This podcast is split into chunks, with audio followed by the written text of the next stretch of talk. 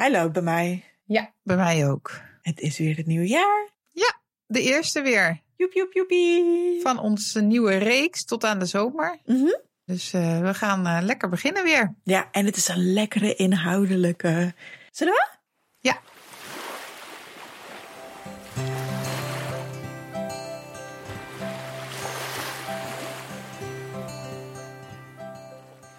Welkom bij Verloskundig Baken, de podcast die een podium geeft aan innovatie en vernieuwing in de geboortezorg. Wij zijn Mirna Knol en Kirsten Schatelier.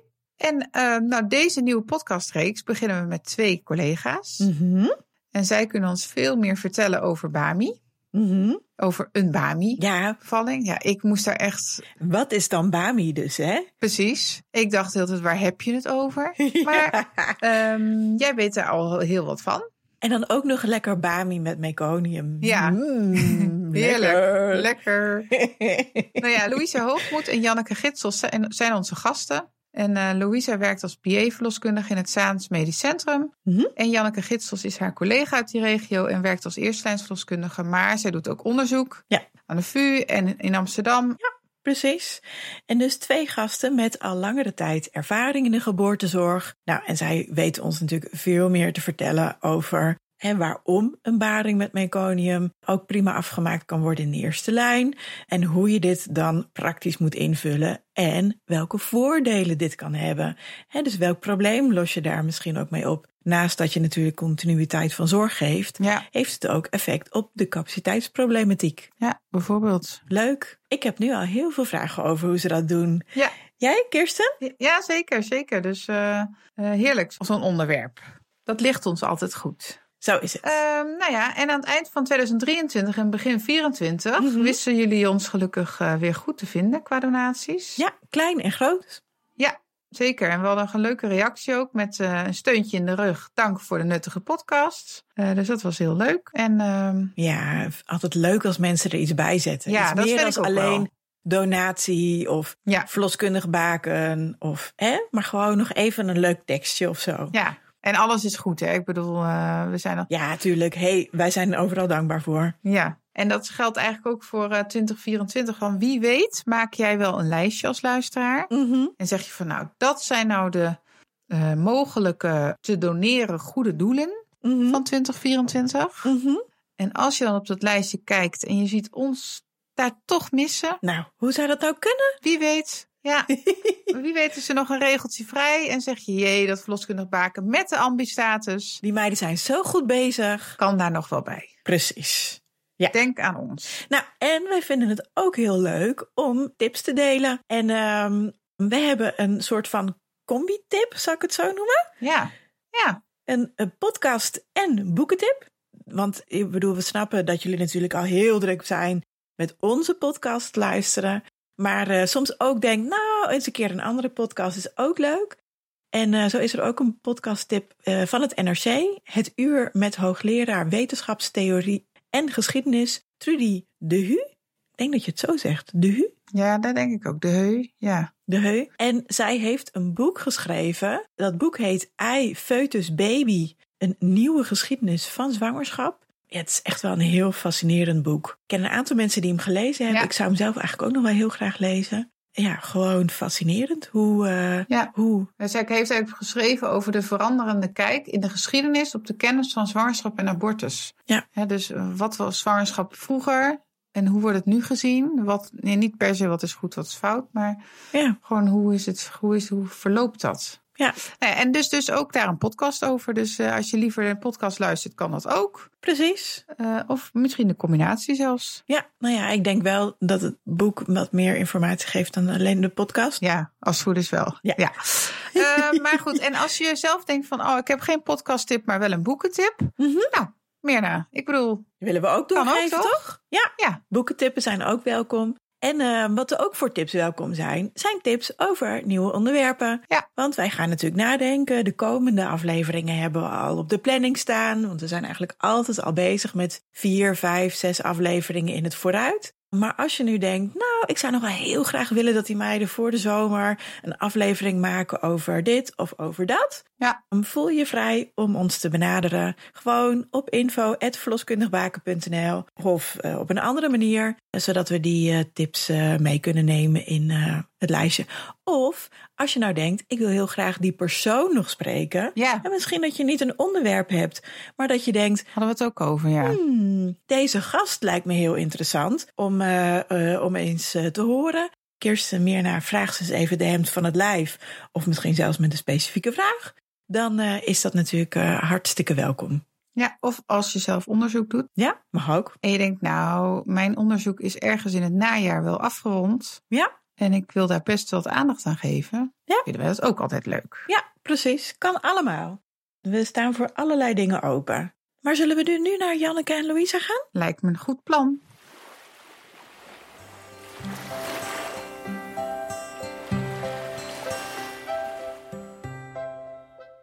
Laten we doorgaan naar het onderwerp van deze podcast. Die gaat over Bami. Ja. En Bami in dit geval met meconium. Precies, daar gaan we een beetje op inzoomen inderdaad. Ja, en we hebben twee gasten. We hebben Janneke en Louisa. En het zou leuk zijn als jullie jezelf even voorstellen. Ik weet niet, Janneke, wil jij beginnen? Jazeker. Janneke Gitsels, eerste lijnsverloskundige in Zaandam. Mhm. Mm -hmm. En erg fan van de Bami. En af en toe is die Bami groen. van de meconium. Dat. Ja. en ik zit al heel lang in de geboortezorg. Dat wil zeggen, 84 afgestudeerd. Mm -hmm. Eventjes gewerkt. Daarna vier kinderen gekregen. 17 jaar thuis gebleven. Maar ja, het bloed stroomt waar het niet heen gaat. Ja. Dus sinds 2002 weer in de verloskunde. Oh, wat leuk. Ja, en de allereerste baan was klinisch verloskundige op de plek waar Louisa later is geweest. En misschien nog wel leuk om even te vertellen, want hoe kom je nou als hele jonge griet aan verloskunde studeren? Oh, wacht. Ik voel dat dat antwoord is op onze volgende vraag. Ja, precies. Moment. Louisa, wie ben jij? Ik ben Louisa Hoogmoed. Ik ben physician assistant klinisch verloskundige in het Zaans Medisch Centrum in Zaandam. Uh, Janneke en ik werken in dezelfde regio. ben afgestudeerd in 2003. Eerst in de eerste lijn gewerkt. Daarna in Amsterdam. Op een gegeven moment verkast naar het, uh, naar het Zaanse. Waar ik uh, met veel plezier werk. En uh, ik hoop in de kliniek het zo fysiologisch mogelijk te kunnen houden. Mm -hmm. En ook ik erg fan van het gerecht Bami met meconium. maar ook van alle andere Bami's. Top. Leuk. Nou, en we hebben dus voor onze gasten altijd een allereerste vraag. Daar komt hij. Hoe ben je voor het eerst met de geboortezorg in aanraking gekomen? Janneke. Ja, ik had me goed voorbereid. Precies. Dus ik wist die vraag. Ja, nee, Ja. ik snap hem. Vertel. Ja, ja ik denk dat, denk dat ik 18 was. En ik had een oud-tante die zeker wekelijks bij ons kwam koper poetsen. Zo ging dat in de jaren 70. Mm. En daar sprak ik mee. En zij was kraamverzorgster. Maar zij zei, nee joh, jij kunt het veel hoger op doen. Dus uh, je moet verloskunde gaan studeren. En dat leek me wel wat. Dus ben ik vanuit uh, ergens uit Groningen naar uh, Heerlen, Zuid-Limburg gegaan. Ach, Wauw. nou. Ja. Wat een reis.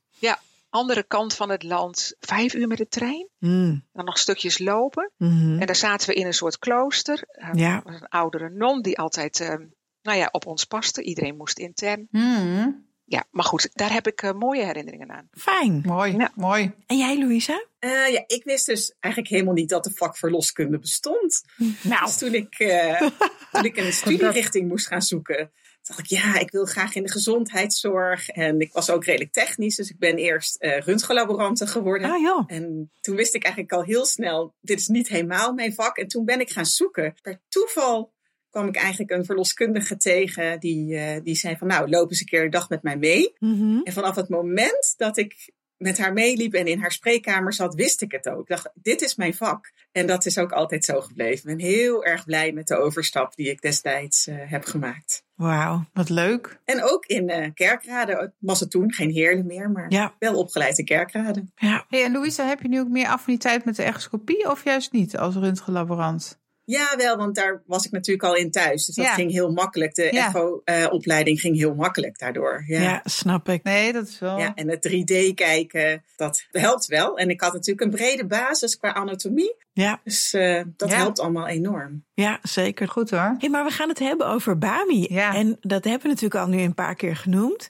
Maar Luisteraars zijn heel nieuwsgierig, denk ik, nu inmiddels. precies, wat is Bami eigenlijk? Nou, het begon eigenlijk als term baringen afmaken met milde medische indicatie door de eerste lijn. Dat was eigenlijk Dus een Bami. een BAMI was het eigenlijk. Dat was de projectgroep waar ik destijds voorzitter van eh, ben geworden. Dat was eigenlijk projectgroep baringen afmaken met milde medische indicatie. En dat vond ik zo mondvol Ja, dat ik dacht, nou, ik ga het gewoon een beetje de eerste letters daarvan nemen. En toen kwam daar BAMI uit. ja, Maar het gaat dus heel erg om het samenwerken tussen de eerste en tweede lijn bij een eh, milde medische indicatie. En als we dan meconium nemen als, als voorbeeld, hoe werkt dit dan, Janneke? Ja. Gewoon in de praktijk. In, in de praktijk. Nou, als er een barende is met meconiumhoudend vruchtwater, dan bellen we de dienstdoende van de vloskamers. Mhm. Dan meld ik me keurig aan in de zin van hè, dat er een barende is met meconium en met de vraag of ik mag komen voor een BAMI. En dat vraag ik dus aan de dienstdoende arts. Ja, Ja. En dat, dat kan vrijwel altijd, tenzij er geen plek is, maar dat gebeurt gelukkig bij ons niet zo heel veel. Mhm. Of hè, wij zijn er al, dat kan ook gerust. Ja. We zijn al op de vloskamers, kan ook. In ieder geval vanaf het moment van de BAMI bij onder andere meconium. Mhm. En nadat ik dan met de dienstdoende heb gesproken, wordt het CTG aangelegd. Mhm. Ja, en dan gaat de baring eigenlijk gewoon verder. Dus het begint met aanmelden CTG aanleggen. En zolang het CTG goed is, is het dus een BAMI en mag de eerstlijnsverloskundige de baring begeleiden. ja. En wat is goed? Mag jij dat dan beoordelen of kijkt er iemand mee? Eh, en en, ik mag en zelf beoordelen, Oké, maar de tweede lijn beoordeelt ook mee. oké. Wij hebben als verloskundigen een, ja, wat zal ik zeggen, een training gehad, Louisa. Ja. Eh, we hebben een training of een cursus gehad voor CTG beoordelen. Mhm. Ik moet wel zeggen dat het helpt als je regelmatig een BAMI kunt doen. Ja, dit is ons taalgebruik. Hè? Je doet dus een BAMI. Mhm. Dat je een BAMI kunt doen, omdat je eh, dan ook steeds meer gespecialiseerd of en vertrouwd raakt bij het beoordelen van een CTG. Ja. Doen jullie ook CTG's antepartum? Nog niet. Dat doen Nog jullie niet, niet? nee. Oké. Nee. Ja, ik wil er nog even op inhaken. Mhm. Is dat ehm, in de pilotfase vroegen we ook elke keer echt heel netjes toestemming eh, aan de patiënt. En legden we het helemaal uit. Tegenwoordig is het zo ingeburgerd. Mensen het in de zwangerschap eh, vaak ook al te horen krijgen dat dit een samenwerkingsvorm is die wij, eh, die wij hebben. Mhm. En de verloskundigen die zijn inderdaad allemaal geschoold op CTG-gebied. Maar de tweede lijn blijft wel verantwoordelijk voor het CTG. Ja, Om Precies. dat we wel hebben gemerkt, weet je, een uitdrijvings-CTG of een CTG tijdens de baring, dat is zo ingewikkeld. Ja. Eh, Ik zit twintig jaar in het vak en nog steeds vraag ik heel regelmatig even om te sparren met mijn collega's. Ja. Goh, wat vind jij van dit CTG? Dus Ja. Als je het niet zo heel vaak doet, blijft dat best wel moeilijk. Ja. Ja. En daarom heb ik wel gezegd, de tweede lijn blijft verantwoordelijk voor het CTG. Mhm. Maar het is wel heel fijn hè, dat de eerste lijn je kan waarschuwen op het moment dat het CTG niet zo mooi is. Ja. En het kan zijn dat wij in een andere kamer staan. Ja. En dan, net als dat een ONG-verpleegkundige je kan waarschuwen, is het ook fijn als de eerste lijn dat kan doen. Ja, precies. En aanvullend daarop, er hangen nog meerdere afspraken aan. Hè? Het begint bij het CTG. Mhm. En de afspraak is ook dat bij een BAMI de verloskundige in principe niet van de kamer afgaat. Toilet uiteraard wel, hè? maar je gaat niet een half uur zitten koffie drinken in de koffiekamer. Ja. Oké. En dat is vooral ook vanwege dat CTG. Mhm. En uiteindelijk valt de hele BAMI onder supervisie van de tweede lijn. Hè, dus niet alleen het CTG, maar alles. En Ook de uitdrijvingsduur of dat soort dingen bedoel je dan? Of- nou, een van de andere afspraken is, is dat we minimaal één keer per twee uur een update geven. ja. Oh ja. Ehm, en dat we een update geven eh, bij VO en startpersen. ja. En nou ja, afhankelijk van wie er dan dienst heeft, komt een tweede lijner wel of niet bij de baring. Maar dan zeg maar op de achtergrond op de kamer staan bedoel je? Precies, precies. We hebben een aantal eh, jonge artsassistenten, niet in opleiding, Mhm. ehm, Mhm. die er graag bij zijn om van te leren. Oh ja. Ja, dat snap ik ook. Nou, maar dat is gewoon een leersituatie. Nou, Maar het heeft meerdere aspecten. Ja. Dit is een aspect, maar uit, uiteraard altijd gewoon ook zeg maar de supervisie. Mhm. Een andere afspraak is ook dat ja, mochten we ergens verschillend over denken, dan wordt dat op de gang besproken en niet aan bed bij de cliënt. Ja, dat snap ik ook. En je doet het ook heel erg samen. Ja, Dat is vooral de, de, de key, denk ik, van BAMI. Is het heel erg samen doen. De eerste lijn is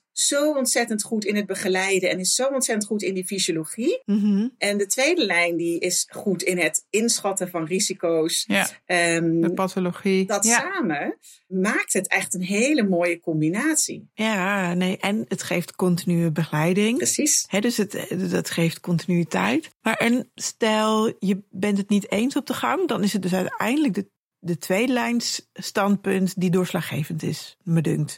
dat lijkt mij. Maar dat, ja, eerlijk gezegd heb ik dat nog nooit meegemaakt. Nee, nou, maar dit is Nee. toch ook goed om te Ja. zeggen? Ja, precies. Nee, het gebeurt niet zoveel. Ja. Ja, En zeker in acute situaties. Maar ja, goed, dat voel je zelf ook aan. Echt, je zoekt met elkaar het beste voor de barende en voor eh, nou ja, het kind wat geboren wordt. Ja, Zeker. ja. Bij ons bijvoorbeeld in de regio is het zo dat als dan de kinderen geboren zijn, moeten ze bijvoorbeeld met meconium ook opgenomen worden, een paar uur nog. Ja. Is dat dan ook iets wat daar wel bij hoort? Ja, wij nemen kinderen ook nog tot acht uur postpartum op. Ja, Mhm. En dat stukje doet dan ook gewoon de ONG-verpleegkundige. oké. En de verloskundige blijft dan niet tot acht uur Nee, postpartum. Dat doet gewoon de ONG-verpleegkundige, zodat ze dat, net zoals dat ze dat bij andere mensen doet bij medische indicatie. Mhm. ja, precies. Maar goed, er is natuurlijk nog wel discussie over hoe lang dat natuurlijk moet, hè, dat eh, Ja, observeren. Laten we vooral daarvan nog wegblijven. maar die ONG-verpleegkundige is dan ook bij die bevalling? Ja. Oké. Ja, in principe is dus de eerste lijns verloskundige, die is daar voor de continue begeleiding, die begeleidt de baring. En de ONG-verpleegkundige, die begeleidt weer de verloskundige. En als tweede lijns klinisch verloskundige of artsassistent ben je op de achtergrond. Dus echt eigenlijk niet op de kamer aanwezig. Ja, Nou, tenzij je ervan wil leren of er dingen zijn die je niet vertrouwt. ja, Mooi.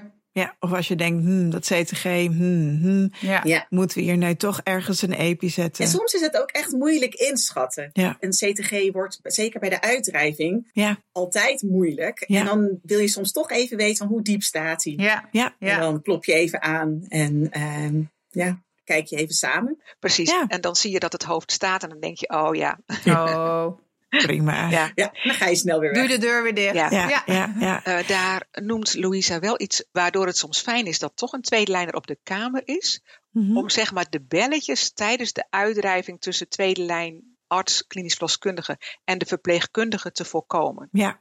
Hè, want Voor de rust. ja, voor de Ja. rust. Want stel, hè, eh, Louisa heeft even andere dingen te doen, maar ziet even op het CTG dat ze denkt, "Mm, mm, hoe ver zijn ze nou eigenlijk met die uitdrijving? Mhm. Dan belt zij de verpleegkundige die dan bij mij op de kamer staat. Ja, ja. En weet je, dat hoeft niet altijd vervelend te zijn, maar soms is zo'n telefoontje wel weer even storend. Ja, nou, dat snap ik wel inderdaad. Ja.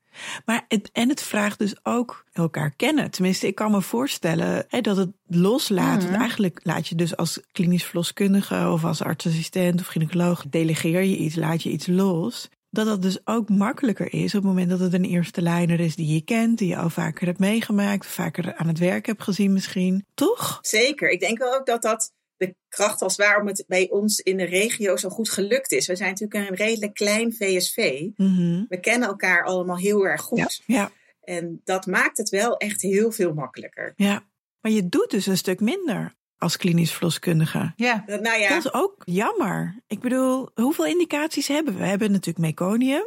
We zijn begonnen met vijf, waarvan er nu alweer een aantal eruit zijn. Waar- Toen we begonnen was het meconiumhoudend vruchtwater, Mhm. langdurig gebroken vliezen, Hm. antibiotica prophylaxe als dat nodig is, eh, fluxus en of eh, manuele placentenverwijnering. Oh ja, sedatiebehoeften, die vergeet ik nog. Bij ons is dat morfine, omdat we geen remifentanyl nog hebben. Oké. Dus dan heb je zo'n petridine Ja, bedoel je? ja, morfine. Ja. Ja. Dus dan kwam ze weer terug als ze in partu kwam, bijvoorbeeld. Of. Nee, dan was iemand al echt in portu. Oh, zo. Ja. maar wilde dan pijnstilling. ehm koos niet voor de, voor de epiduraal. Oké. En de morfine, die, eh, ja, die kon dan de verloskundige begeleiden. Maar de sedatieverzoek, dat is nog steeds een BAMI-indicatie. Maar bijvoorbeeld de fluxus postpartum, dat is nu een BD-indicatie Ja. Ja. met kraamzorg. En ook de antibiotica-prophylaxe doen we nu BD met kraamzorg. Dat we alleen even het infuus komen prikken en de antibiotica aankomen hangen. Maar daarvoor zijn we weer teruggekomen. De dysmatuur in anamnese met nu een normale groeiecho. Weet toch van iedereen die een dysmatuur ooit heeft gekregen... dat daar 25% ongeveer weer kans heeft op opnieuw een dysmatuur kind. En, de dysmaturen hebben het soms dan toch iets moeilijker durant de partu. Vandaar dat bij ons dat een BAMI is met CTG. Mhm. En de partus prematurus eh, vanaf 36 weken. Nou, Dat is nu ook eh, Oké. BAMI-indicatie. Maar Ja. ik vind, het, ik vind het best veel. als het aan mij ligt, mijn toekomstdroom is eigenlijk alle overdrachten durant de partu. In principe zou het moeten kunnen. Ja, Je bedoelt dus ook een niet voor de ontsluiting Ja. en een niet voor een uitdrijving. ja. Want Die implementatie, als ik even helemaal terug ga, want ik kan me Mhm. voorstellen dat dat misschien best soms wat tegenargumenten gaf of, of Ja. dat, dat er wat discussies eh, zijn ontstaan. Ehm, Ja, het viel, het viel mee. We hebben wel het VSV vanaf het begin helemaal meegenomen. ja. Hmm. En eerst al een zaadje planten. Goh, dit, dit zijn we van plan. We gaan dit uitwerken. En stap voor stap hebben ze meegenomen. Wat helpt. En dit kwam vanuit de tweede lijn eigenlijk, het initiatief. Nee. Nee? Nou, het kwam vanuit de modulegelden eh, die je kreeg voor integrale zorg. Aha. Mhm. Daar Ja. moest je een project uitkiezen. En daar was dit een van de projecten van. Mhm. Maar in die tijd kwam er ook steeds meer evidence hè, dat continue begeleiding. Ja. De Cochrane Review van Boeren het al kwam in die tijd van Continuous Support of Labor. Dat dat echt betere uitkomsten geeft. Ja. Cochrane Review van Sandel het al dat midwife-led continuity of care betere uitkomsten geeft. Dus dat steunde allemaal wel. Ja. Plus dat ons VSV-visie wel heel erg was de juiste zorg, de juiste plek door de juiste persoon Ja. met eh, wel oog voor de individuele behoeften van de patiënt. En dat, ja, het BAMI-project paste daar zo perfect in, Ja. Ja. dat ehm, ja, het eigenlijk redelijk soepel ging. Maar wat ik eigenlijk als tip he- heb voor iedereen die een project gaat doen, Mhm. het, het helpt heel erg als je iemand die niet zo enthousiast is, in de projectgroep neemt. Ja. Want dan heb je eigenlijk op kleine schaal al wat tegenargumenten gehoord die Ja. je dan in een grote groep sneller kan pareren. Maar hadden wij dat dan ook, Louisa? Nou, er was wel een gynaecoloog die wat minder enthousiast was aanvankelijk. Ja, nu niet meer. Maar dat ging eigenlijk, precies, dat ging heel snel, was Ja, dat niet meer zo. was dat om. Nee, En waren jullie allemaal enthousiast, Janneke, de eerste lijn? eh, bijna allemaal. En dat is nog steeds bijna allemaal. Ja, Ja, maar hoewel we het wel als kring gekozen hebben.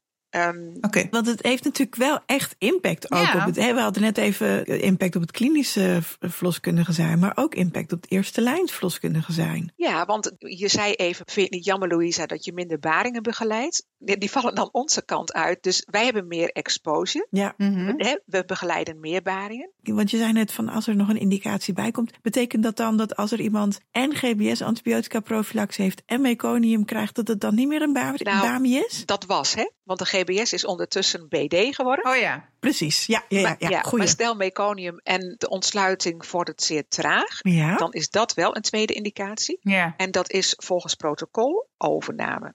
oké. Hoewel nu in de praktijk, hè, want um, Louise, hoe, hoe lang werken wij hier ondertussen mee? 2017? Vanaf 2017. Ja. Zo, dat is ook echt lang al. Ja, Ja. dus, dus weet je, al gaande, ja, maak ik ook gerustbaringen af waar dan een tweede indicatie bij is gekomen. ja, Weet je, maar het is, het is ook vaak hoe, wat je zelf wil, wat de barende graag wil, Mhm. wat er verder op de afdeling is. Ja. Soms is men ook gewoon heel blij dat je kunt blijven en ja, gewoon je werk kunt doen. nou daarin kan ik me voorstellen dat het een positief effect heeft op de capaciteitsproblematiek Zeker. voor de tweede lijn. Klopt dat, Louisa? Want Nou, als de capaciteit aan zich, je hebt niet een extra kamer over, Nee. want die Nee. mevrouw die moet toch naar het ziekenhuis. ja, Maar het is wel de kwaliteit van zorg gaat over de hele linie vooruit. Want waar ik eerst mijn aandacht over alle patiënten moest verdelen, ja, is nu Janneke of een andere eerste lijner bij die BAMI-indicatie die één op één zorg krijgt, waardoor ik mijn aandacht ook meer aan de andere mensen kan besteden, waardoor zij ook een betere ervaring hebben.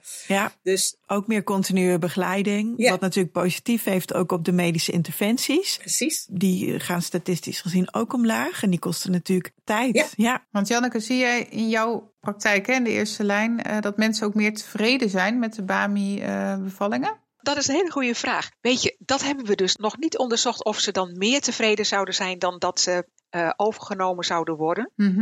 en een andere begeleiding krijgt. Maar ze zijn überhaupt erg blij met de continuïteit van zorg. Ja. Ja, We hebben natuurlijk wel een pilot gedaan naar tevredenheid, maar we, hebben, we kunnen het niet vergelijken met Nee. de historische vergelijkingsgroep, want daar hebben we het niet gevraagd. Nee, dat ja, precies. De, geen nulmeting, zeg Nee, maar. nee. Nee, precies. Maar in de pilotgroep, ze konden scoren, de BAMI-baring tussen 0 en 10. Mhm. En dan hadden we een gemiddelde van cijfer van een 8,7. Oh, wauw. Maar dat is toch gewoon... Dus dat was, Ja. ja. en zelfs het meest wat genoemd werd was een 10. Dus daar waren we heel trots op. Dus Ja. ik denk dat de mensen wel heel tevreden zijn. Ja, Nou, nee, Dus, ja, eh, maar goed, je kunt overal kan je toch zeggen dat de tendens is, die continue begeleiding hebben we nu al een paar keer genoemd, maar dat ook cliënten, patiënten daar steeds meer toch naar vragen. Dus Ja. ik kan me toch Zeker. voorstellen dat het. Nou, dat niet, niet eens alleen de continue begeleiding, maar ook de bekende Ja. verloskundige die bij hen Ja. is. Als ik het overneem, ik denk dat ik inmiddels best wel goed ben in snel een band opbouwen. Maar ik kan nooit zo'n band opbouwen als die verloskundigen die ze de hele zwangerschap al hebben gezien. Klopt. Nee, dat klopt.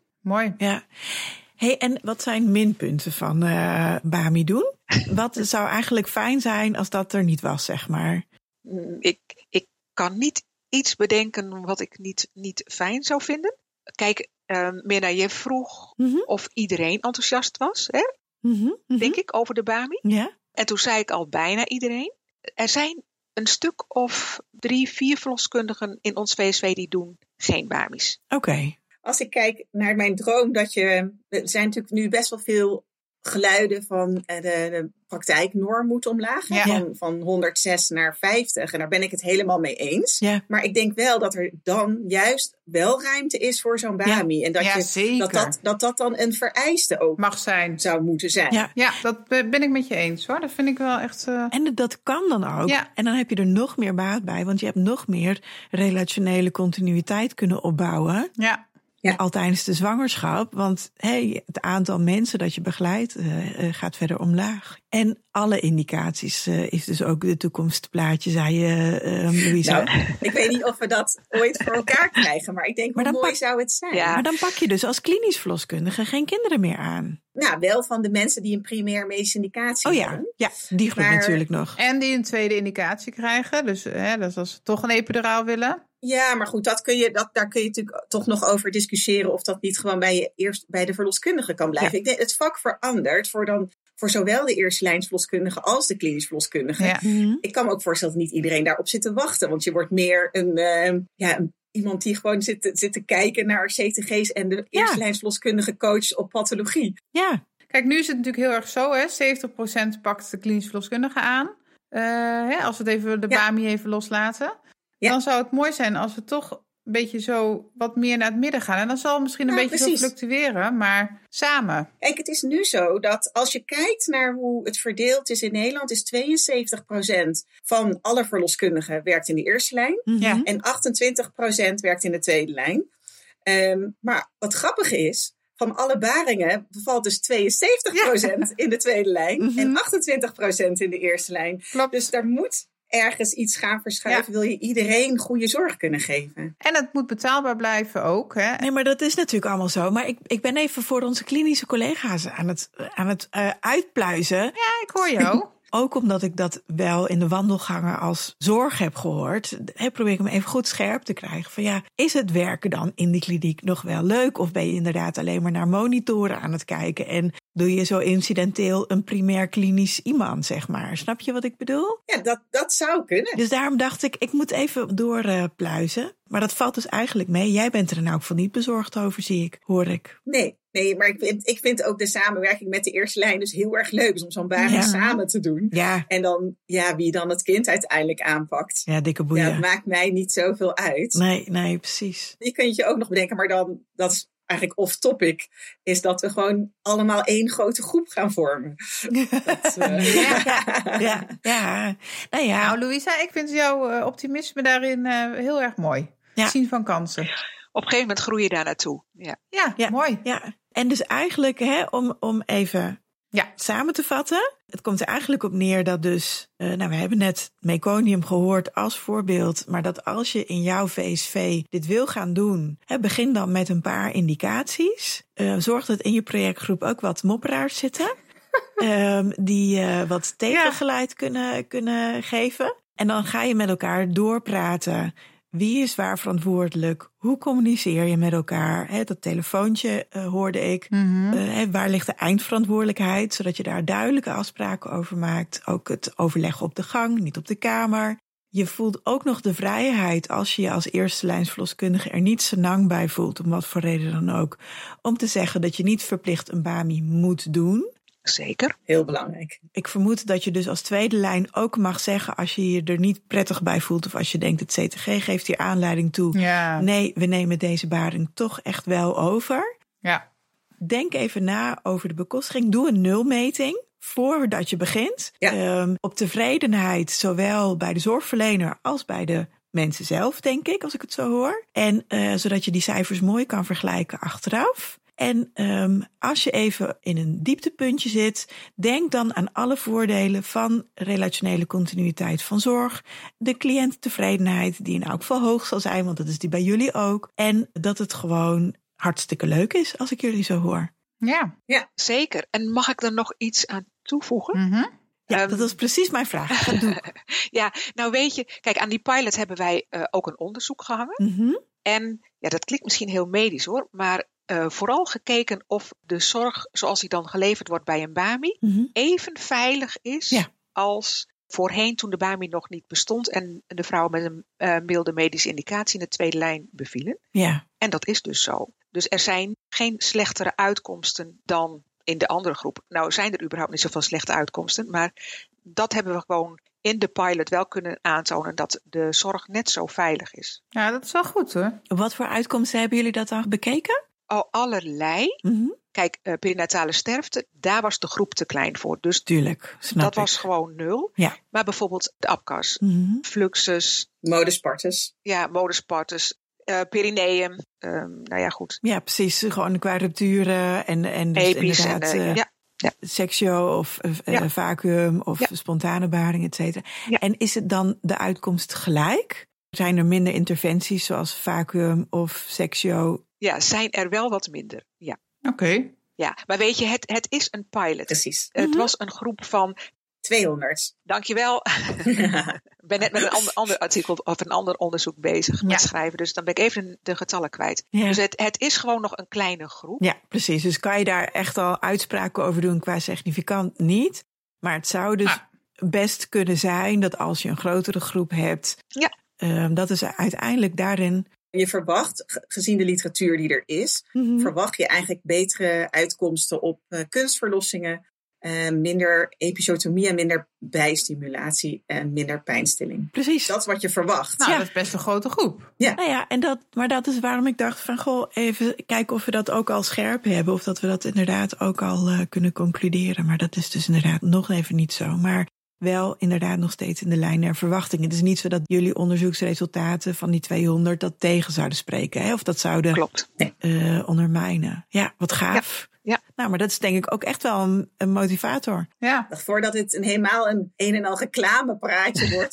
Zo Ja, klonk het heel het Ja, ja, maar daarom vroeg ik net ook, zijn er nadelen? Ja, ehm, de jongste artsassistenten, die Ja. vinden het soms wel heel moeilijk. Ja, dat snap ik. Dat zij iemand moeten superviseren die eigenlijk heel ervaren is binnen Ja. de verloskunde. Ja, Maar zij zijn wel echt heel ervaren al heel snel binnen het CTG lezen en de pathologie. exact. Eh, maar je ziet soms dat daar wel eens wat wrijving is. Dat zij zich toch wat onzeker kunnen voelen Ja, om dit, toch die kamer in te gaan. Ja. Of we hebben ook in die interviews die ik heb afgenomen, hoorde ik dan ook wel eens terug dat eh, soms de bejegening, of in ieder geval de manier van aanspreken, niet altijd even prettig was. En dat kan dan inderdaad toch met, met spanning te maken hebben. ja. Dat, daar hebben we wel op gestuurd. Van de eerste lijns verloskundige naar de jonge artsassistent of andersom? Nee, andersom. Oké. ja, precies. Maar dat is ook lastig, denk ik, je rol. Dat is hartstikke lastig. Ja. Maar dit is denk ik wel heel goed Ja. aan het begin van, hè, op het moment dat je dus belt met zo'n BAMI en je hebt dus eigenlijk de betreffende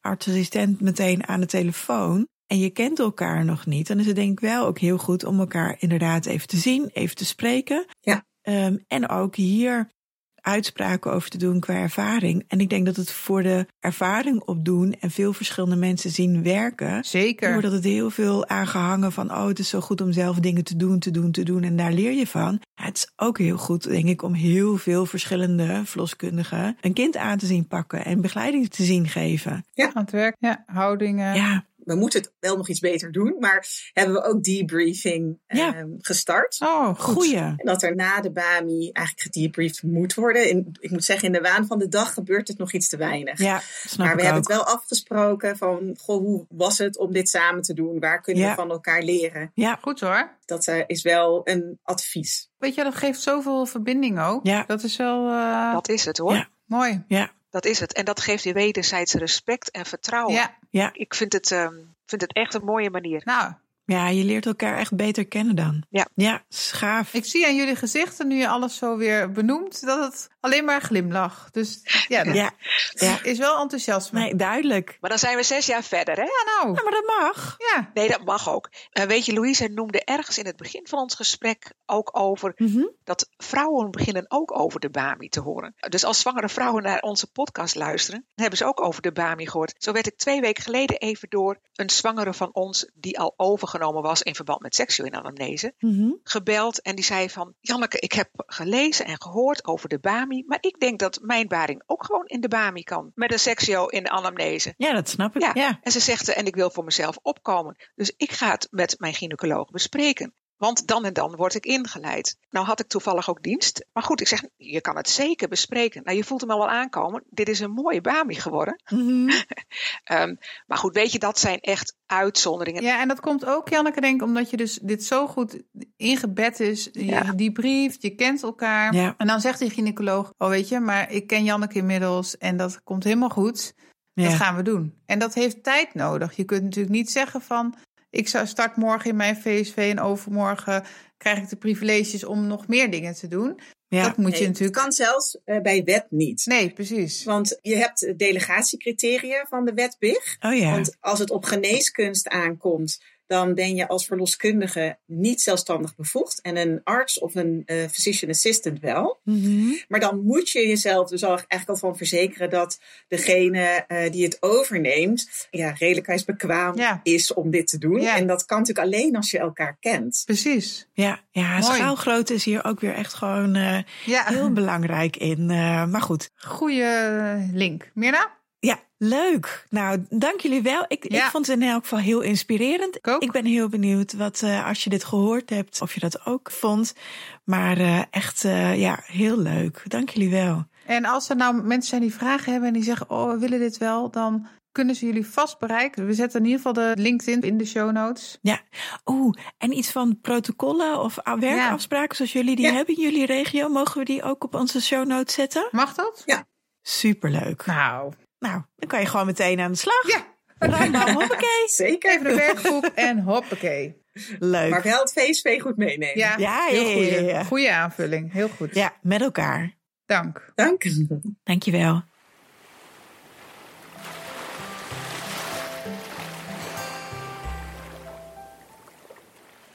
Ik ben helemaal enthousiast. Ja, lekker praktisch dit, hè? Oh, die gynaecoloog bij mij in VSV, die wordt weer helemaal, dan zegt ze, oh, heeft weer een podcast. Ja hoor. We moeten weer gaan innoveren. Ja. Ja, maar dit is echt wel volgens mij geen rocket science. en Nee. Echt goed te doen. Dit kan gewoon. Ja. Goede opleiding. En onze regio hebben natuurlijk al allemaal CTG-scholing. Ja, dat scheelt. Dus dan moeten we alleen nog Durante Parts natuurlijk wel echt anders. Mhm. Dus dan moeten we wel dan eh, daar nog mee aan de. Dus je hebt een stuk scholing. Mhm. Wat kosten geeft, hebben we het eigenlijk net niet over gehad. En ja, je moet bereid zijn om eh, het extra tijd te spenderen. Maar daar kunnen we over praten met elkaar. Ja. Ja, Ja, en ook hoe zij erover praat, weet je. En ik, ik ben, wij, ja, jij ook, dat weet ik inmiddels. Ze zijn natuurlijk heel erg van verbindend. Ja. En dit is denk ik zo verbindend voor je, voor je VSV. ja, dat denk ik dus ook. Ik denk dat dit onwijs goed is voor je VSV. Ja, en dat maakt ook dat een zwangere een patiënt, cliënt, ja, die krijgt hier gewoon allerlei positieve vibes van. Dus Ja, Ja. het is hartstikke waardegedreven dit. ja, ook dat nog, Mirna. Als je het hebt over een waardegedreven zorgtraject, en ik bedoel, het heeft alleen niet de naam, maar ze doen zelfs met kwaliteitsmetingen. Ja, En zij hebben gewoon een waardegedreven zorgtraject gedaan. ja, goed. Heel goed. Dus ja, we zijn eh, nou ja, in het kader van continuïteit en schaalgrootte zijn we heel praktisch bezig geweest. Ja, ja, ik vind het wel allemaal mooi eh, Ja. bij elkaar passen deze afleveringen zo. Ja, dit was alweer nummer 66. Precies, in het nieuwe jaar. Mhm. Nou, ik hoop dat iedereen ook dat nieuwe jaar goed begonnen is. Dit is in elk geval inspirerend. Het is misschien wat laat voor goede voornemens in februari. Ah, Maar uh, altijd goed. ja, eind 2024. Nou, ik ben benieuwd. Of mensen begonnen zijn met Bamis. Ja, toch? Ja, nee, helemaal eens. Laat het weten Ja. als je het doet. En of je nog leuke voorbeelden hebt. Hou ons op de hoogte. En of je nog andere indicaties in jouw Mhm. regio misschien al hebt uitgewerkt. Ja. Kunnen we er gewoon bij zetten. En ehm, Ja, dan danken we onze gasten. Ja. Louise en Janneke zo is het.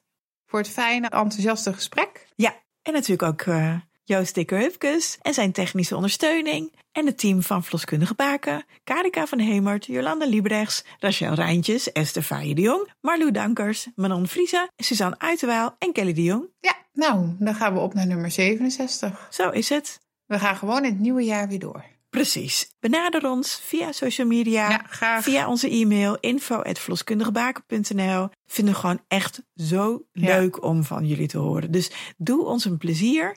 Al is het kort, hoeft helemaal geen epistel te zijn. Gewoon even een leuk berichtje. Hartstikke leuk. mag ook een appje zijn als je onze telefoonnummers hebt. En ehm, als je een donatie doet, Ja, waar we natuurlijk ook heel erg blij mee zijn, dan kan je ook een berichtje erbij zetten. ja dat is superleuk. Dus dat vinden we ook leuk. Als je dan toch een donatie doet, waar we natuurlijk ja, toch wel een beetje ook het nieuwe jaar weer eh, ja, blij van worden En nodig hebben. en nodig hebben, dan doe je er ook een leuk berichtje bij. Dan kunnen we daar ook weer op voort. Zo is het. En dat kan dus via petjeaf.com. En dan kan je wat meer tekst kwijt. En als je kort van stof wil zijn of niet een abonnement wil afsluiten, dan kan het via de donatieknop. Precies. Nou, Nou, dankjewel voor het luisteren. ja, en tot de volgende keer. Tot over twee weken.